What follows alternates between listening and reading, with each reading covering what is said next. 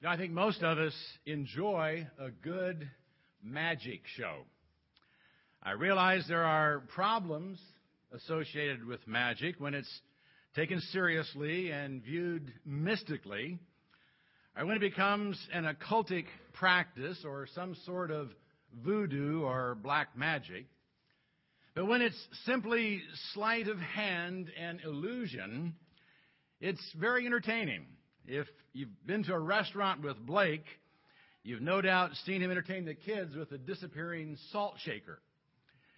And uh, a good magician, and even a not so good one with only one trick, uh, can do things that look impossible. You know, once we figure out how it's done, the magic is gone, but most of us still enjoy a good trick.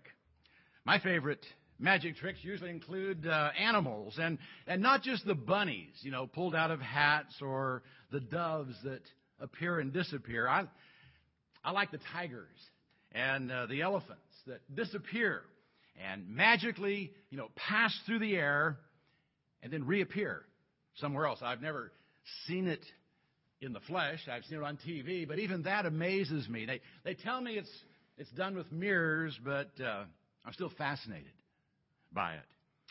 Well, in our text for today, Jesus is going to mention an animal act that no magician can perform. But before we get to it, let's set the stage. Last week, a rich young ruler came to Jesus and asked what he must do to inherit eternal life. What he was told forced him to rethink Jesus, to rethink righteousness, and to rethink commitment. And his sincerity was put to the test when Jesus forced him to make a choice between God and things. Jesus knew the hold the man's possessions had on him. So he told him he would have to sell everything, give the proceeds to the poor, and then come follow him. Now, Jesus knew what he was asking the young man to do was hard. In fact, he compared it to a camel trying to pass through the eye of a needle. And as we pick up the account, we find the camel failing to go through. Luke chapter 18, verses 23 through 25. But when he had heard these things, he became very sad, for he was extremely rich. And Jesus looked at him and said, How hard it is for those who are wealthy to enter the kingdom of God. For it is easier for a camel to go through the eye of a needle than for a rich man to enter the kingdom of God. The rich young ruler was grieved when he heard Jesus' demands. Mark tells us his face fell and he went away. Why? Because he was extremely rich. He couldn't meet Jesus' demands because he was tied to his possessions. They possessed him, and he couldn't break their grip. When a choice had to be made between God and mammon, he chose mammon. It grieved him. And it grieved our Lord. Mark tells us that Jesus felt a love for him, and some suggest that even means Jesus gave him a hug. But he had to let him go. Jesus had to let him go because the decision was his to make. Jesus watched as he walked away. And then he turned to his disciples and said, How hard it is for those who are wealthy to enter the kingdom of God.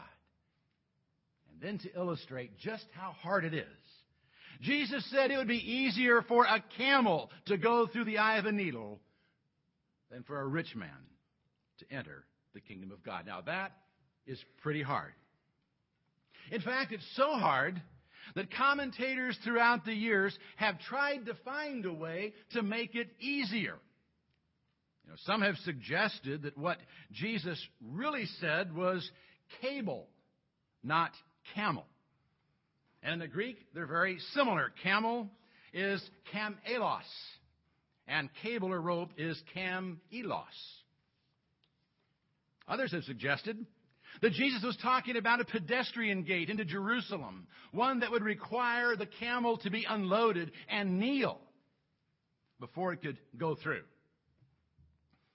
But as we'll soon see, the disciples didn't take it that way.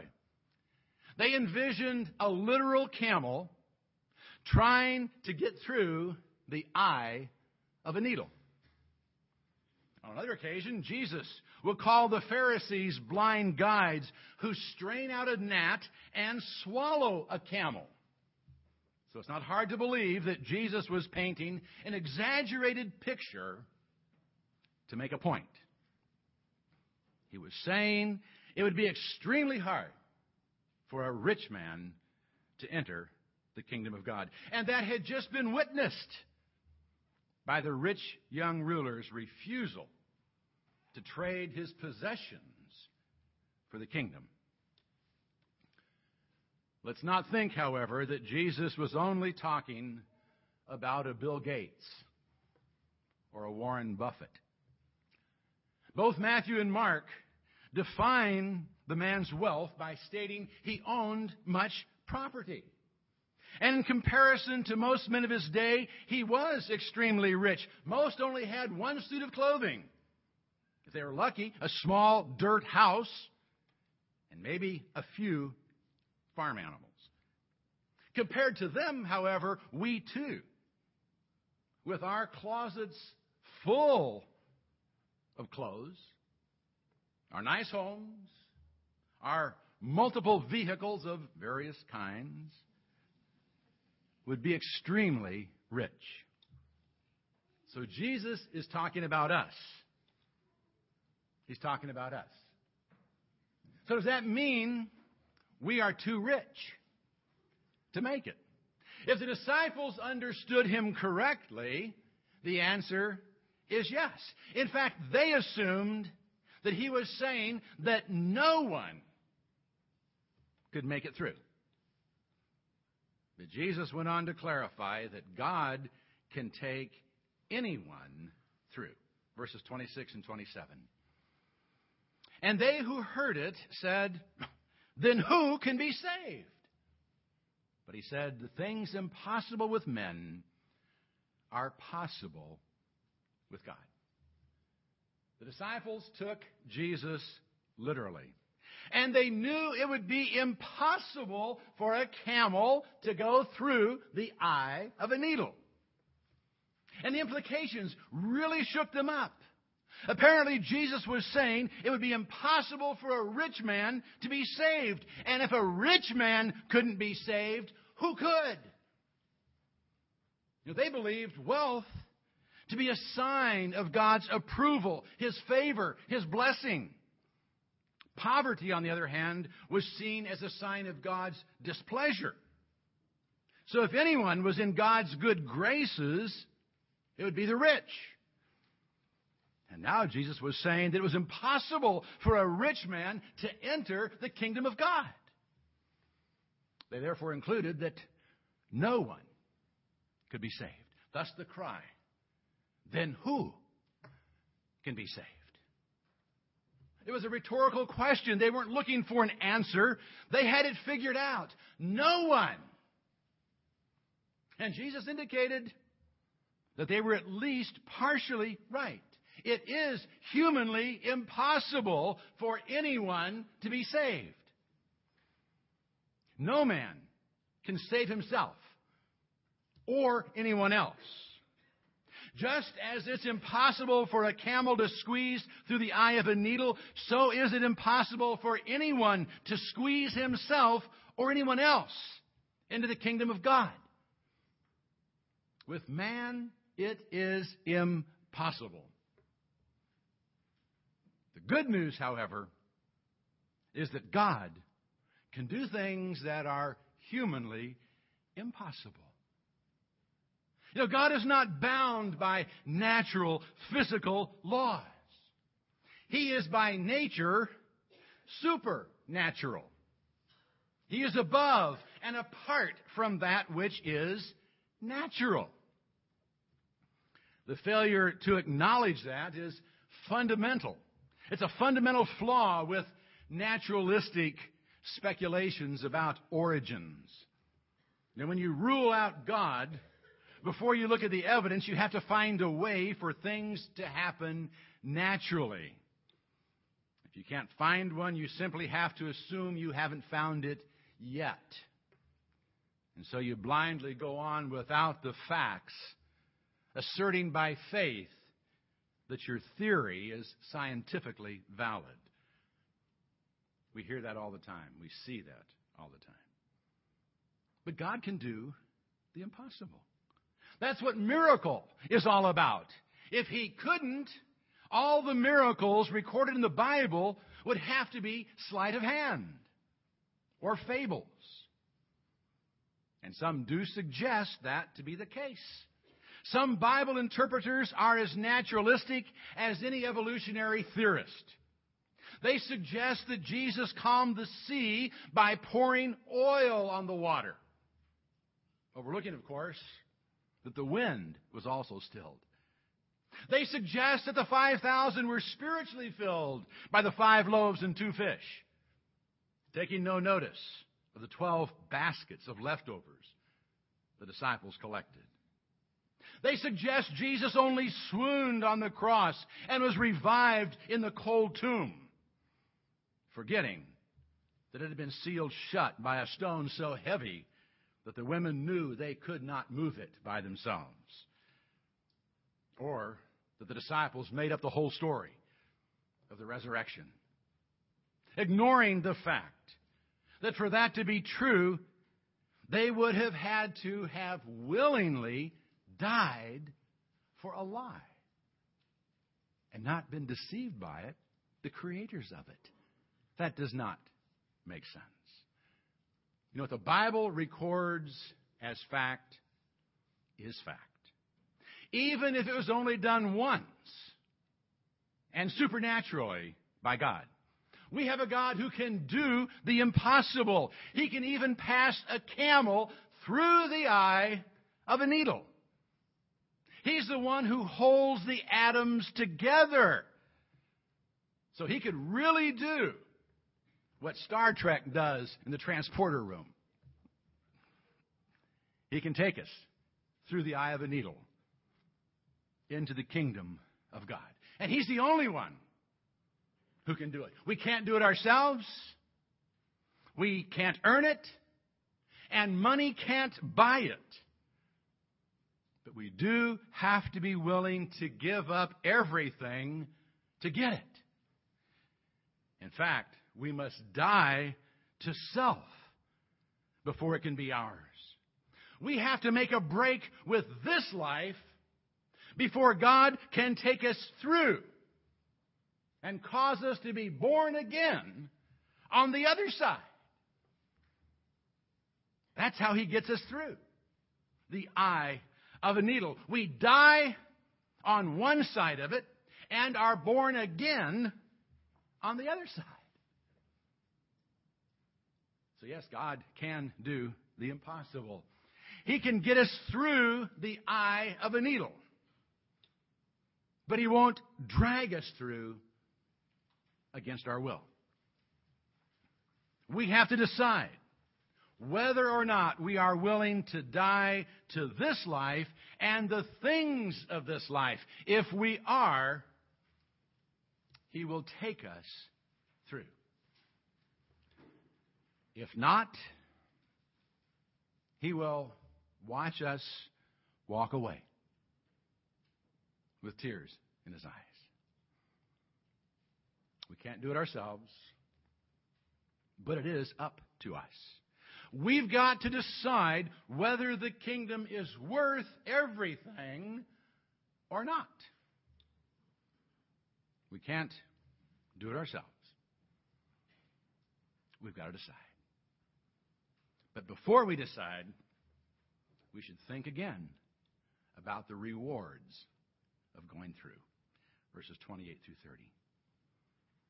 And Peter said, Behold, we have left our own homes and followed you.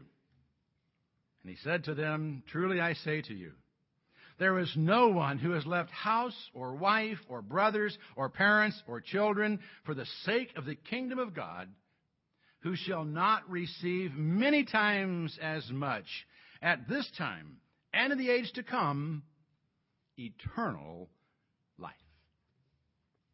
Now leave it to Peter to speak up.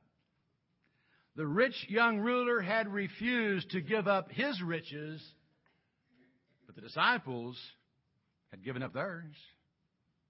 So Peter reminded Jesus that they had given up their possessions, even their homes, to follow him. But after what Jesus said about the impossibility of getting into the kingdom of God, Peter was worried. And he wanted some assurance that they hadn't given up their homes in vain. Well, Jesus gave him that assurance. He said they would be rewarded for their sacrifice. Now, that's not to say that giving up things obligates God to reward us or to save us. You know, Ananias and Sapphira sold their farm and gave most of the proceeds to the apostles. Now, they did lie about it. They said they gave it all.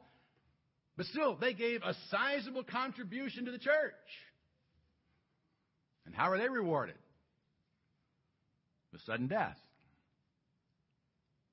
God's not obligated. And apparently, he won't be conned by tokenism. You can't cut a deal with God. You can't give him something or do something for him that looks impressive and then say, well, now you owe me. God judges the motives of the heart. And if you're just doing something to get a reward, He'll see to it that you get an appropriate reward. If you're serving Him to get the praise of men, you'll get it. If you give to be honored as a generous man, you'll be so honored. You may even get a plaque on a wall somewhere. I know I misprinted that and said you might get a plague on the wall. and that may be true too. I caught it this morning. but don't assume that because you gave up something, because you paid a tithe or whatever, that you are guaranteed eternal life. That's not what Jesus is saying here. What he is saying is if we honestly give up our home and our family for his sake, he will see to it that we have a spiritual family and an eternal home. If service to Him requires that we leave home, wife, brothers, parents, or children, He will make up for it many times over.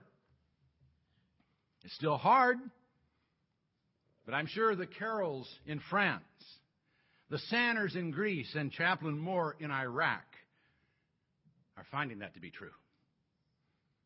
God is no man's debtor. He'll never leave you short. He'll more than make up for any sacrifice he requires. That doesn't mean you'll necessarily get rich if you give up riches for the kingdom. But he will make you rich in other ways.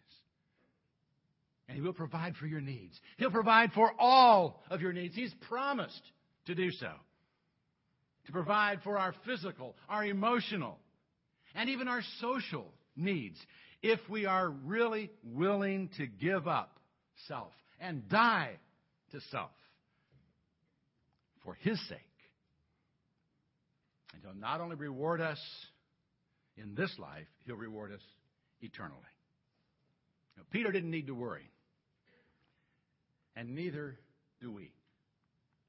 He will make our sacrifices well worth it. So when He requires us to give up something, even everything, we can do so with confidence. Confidence that He will reward us for doing so. It's not for the reward's sake, however, that we do it. We do it for His sake. And that means we must give Him our heart before we give Him anything else. If we do, He can take us through and do the impossible. If we are willing to die to self, He will cause us to be born again on the other side. Let's celebrate that